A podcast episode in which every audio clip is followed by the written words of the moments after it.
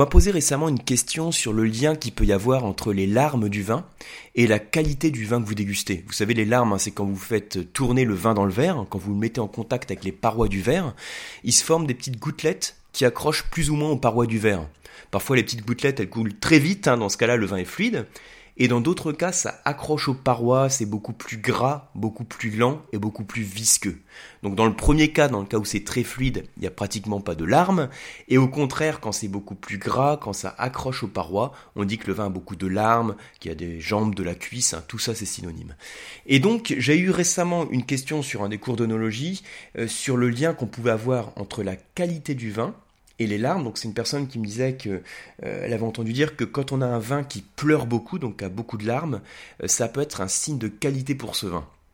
Donc c'est ce dont je vais vous parler dans ce podcast en quelques minutes. Hein. je pense que ça va être un, épisode qui va être assez court, mais c'est juste pour vous expliquer le, bah, un peu. On va parler de la formation des larmes et leur implication sur le vin et leur rapport avec la qualité. Donc hein, je vous dis euh, euh, tout de suite hein, le, résultat avant la fin du podcast. Les larmes qu'on observe dans un vin ne sont pas liées à sa qualité, sauf peut-être dans un cas très précis euh, dont je vais vous parler dans quelques minutes. Voilà, donc euh, je suis Yann Rousselin du site Le Coam sur les cours d'onologie et du blog Le vin pas à pas.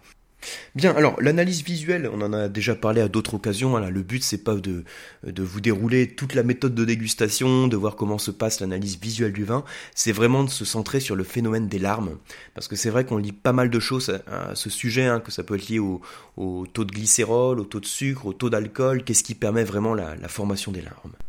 Et alors pour bien comprendre ça, il y a juste une chose que vous devez avoir en tête, c'est euh, connaître la composition du vin. Il faut savoir que le vin c'est composé en majorité d'eau.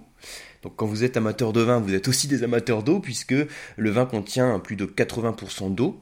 Donc il contient également de l'alcool, hein, donc de l'éthanol, autour de 12%, ça peut être 10%, 12, 13, 14%. Et puis le reste, c'est un petit peu de glycérol et un peu d'extrait sec. Alors, qu'est-ce qui se passe dans le phénomène de la formation des larmes? Eh bien, quand on met en fait le vin en contact avec les parois, il va en quelque sorte coller à la paroi. Hein. C'est ce qu'on appelle la tension superficielle, qui est en fait la, force qui a la, à la surface de séparation entre deux, milieux. Donc, je sais pas si ma phrase était très claire, mais voilà, c'est ce qui fait que l'eau, enfin l'eau, le vin va adhérer à la paroi du verre. Bien, alors on a dit que le vin s'était composé surtout d'eau ou d'alcool, donc ça veut dire que ce petit film de vin qu'adhère sur la paroi du verre, il est composé en majorité d'eau et d'alcool. Or, entre les deux, entre l'eau et l'alcool, il y a un, des deux éléments qui va s'évaporer en premier, c'est l'alcool. Hein, l'alcool, il a un point d'ébullition, donc l'éthanol autour de 78 degrés, alors que l'eau c'est 100 degrés. Donc ça veut dire qu'à température ambiante, la première chose qui va s'évaporer, ça va être l'alcool. Donc vous imaginez, alors là il faut avoir un peu d'imagination parce qu'on est sur du podcast audio, hein, donc là il n'y a pas d'image, donc je sais pas si vous écoutez le podcast euh, dans votre voiture, donc il faut hum, Déjà, faut rester concentré sur la route, mais s'imaginer un film de vin sur une paroi de verre et se dire voilà, donc mon vin va s'évaporer, mon alcool pardon, va s'évaporer en premier. Donc ça veut dire que le film de vin qui est sur la paroi du verre, il va être de moins en moins concentré en vin, puisque le vin s'évapore, et de plus en plus riche en eau. Or, ce qu'il faut savoir, c'est qu'entre l'eau et l'alcool, l'eau est plus lourde, on dit plus dense, que l'alcool. Ainsi, euh, l'eau a une densité de, 1000, l'alcool a une densité de 780. Donc euh, l'alcool est plus léger. Donc ça veut dire que mon petit filet de vin va devenir en quelque sorte de plus en plus lourd au fur et à mesure que s'évapore l'alcool.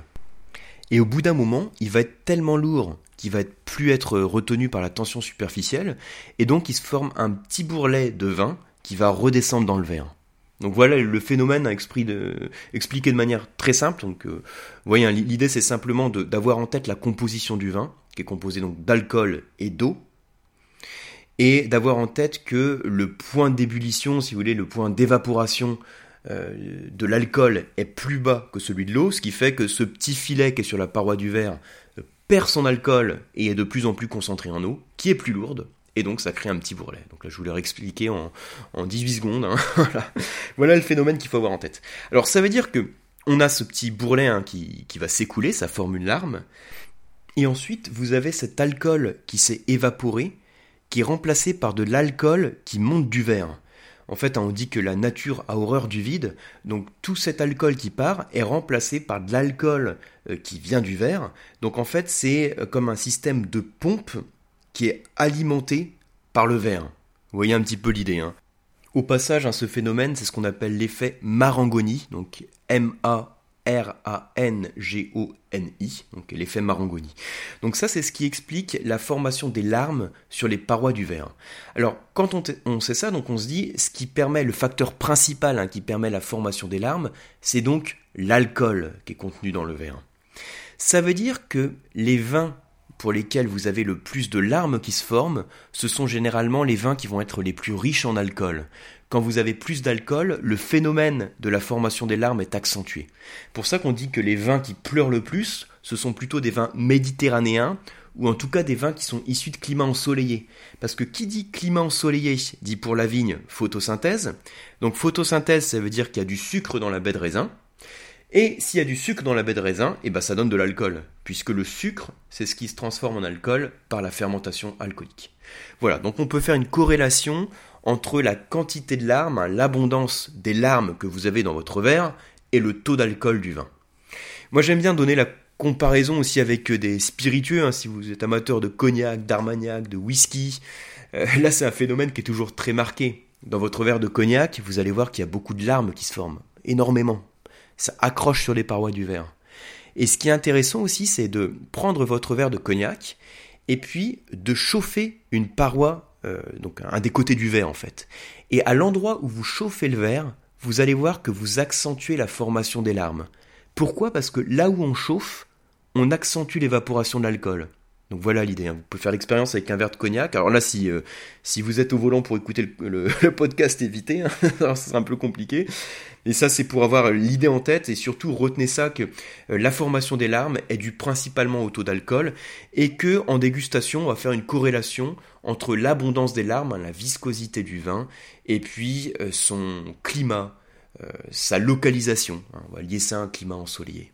Donc si je veux faire très simple hein, pour interpréter des larmes du vin, euh, je dirais qu'un vin qui a beaucoup de larmes est lié à un climat ensoleillé et un vin qui a très peu de larmes, qui est très fluide, est plutôt lié à un climat septentrional ou un millésime peu ensoleillé.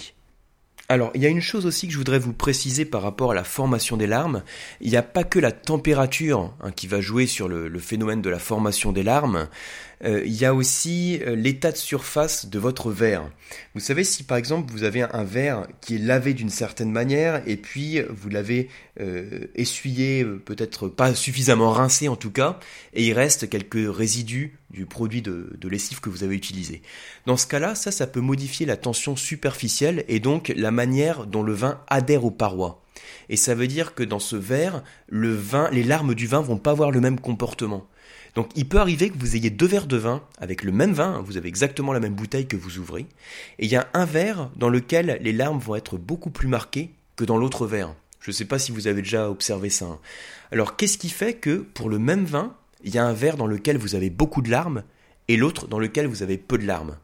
Eh bien il y a deux facteurs qui vont jouer là-dessus. Donc d'une part, la température du verre, Hein, si vous avez un verre qui est très froid par exemple ou un verre qui est chaud à température ambiante, la formation des larmes peut être plus ou moins accentuée, donc ça c'est une chose.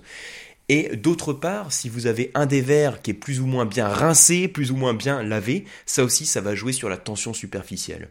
C'est pour ça qu'en dégustation, en termes d'analyse visuelle du vin, faut quand même prendre pas mal de recul sur l'observation des larmes.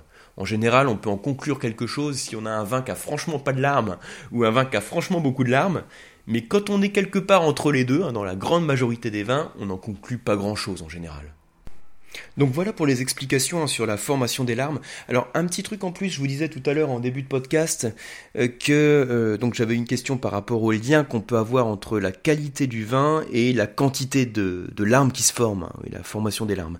Alors comme vous voyez par rapport à ces explications, on constate la qualité du vin n'est pas liée à la quantité des larmes, mais il y a un cas un petit peu particulier, c'est si vous comparez deux verres de vin du même millésime, de la même appellation. Hein, par exemple, vous comparez deux chinons du même millésime, et vous constatez qu'il y en a un qui est plus fluide que l'autre, donc c'est-à-dire qu'il y en a un qui va très peu accrocher aux parois, et l'autre va être beaucoup plus gras. Qu'est-ce que ça peut vouloir dire? On est sur le même millésime, hein, donc a priori les mêmes conditions qui sont liées au, millésime, on est sur la même appellation, et pourtant s'il y en a un qui a plus de gras, on peut a priori en conclure qu'il a euh, plus euh, d'alcool, donc il est peut-être issu d'une parcelle euh, qui est plus ensoleillée, une meilleure exposition, qui a permis au raisin d'avoir une meilleure maturité, hein, la baie d'avoir plus de maturité, donc plus de sucre, et donner plus d'alcool. Et donc, on pourrait a priori en conclure que celui qui a plus de larmes est dans ce cas précis plus qualitatif parce qu'il est issu d'un raisin qui est mieux exposé. Voilà, mais je dis un des a priori pour prendre quand même beaucoup de recul par rapport à ces conclusions. Voilà donc en tout cas j'espère que cet épisode vous aura permis de mieux comprendre le phénomène des larmes du vin. Donc gardez tout ça en tête hein, la prochaine fois que vous ouvrirez une bouteille. Et moi j'espère vous retrouver très bientôt sur les, sur les cours du Coam ou euh, sur le blog Le Vin Pas à Pas. À bientôt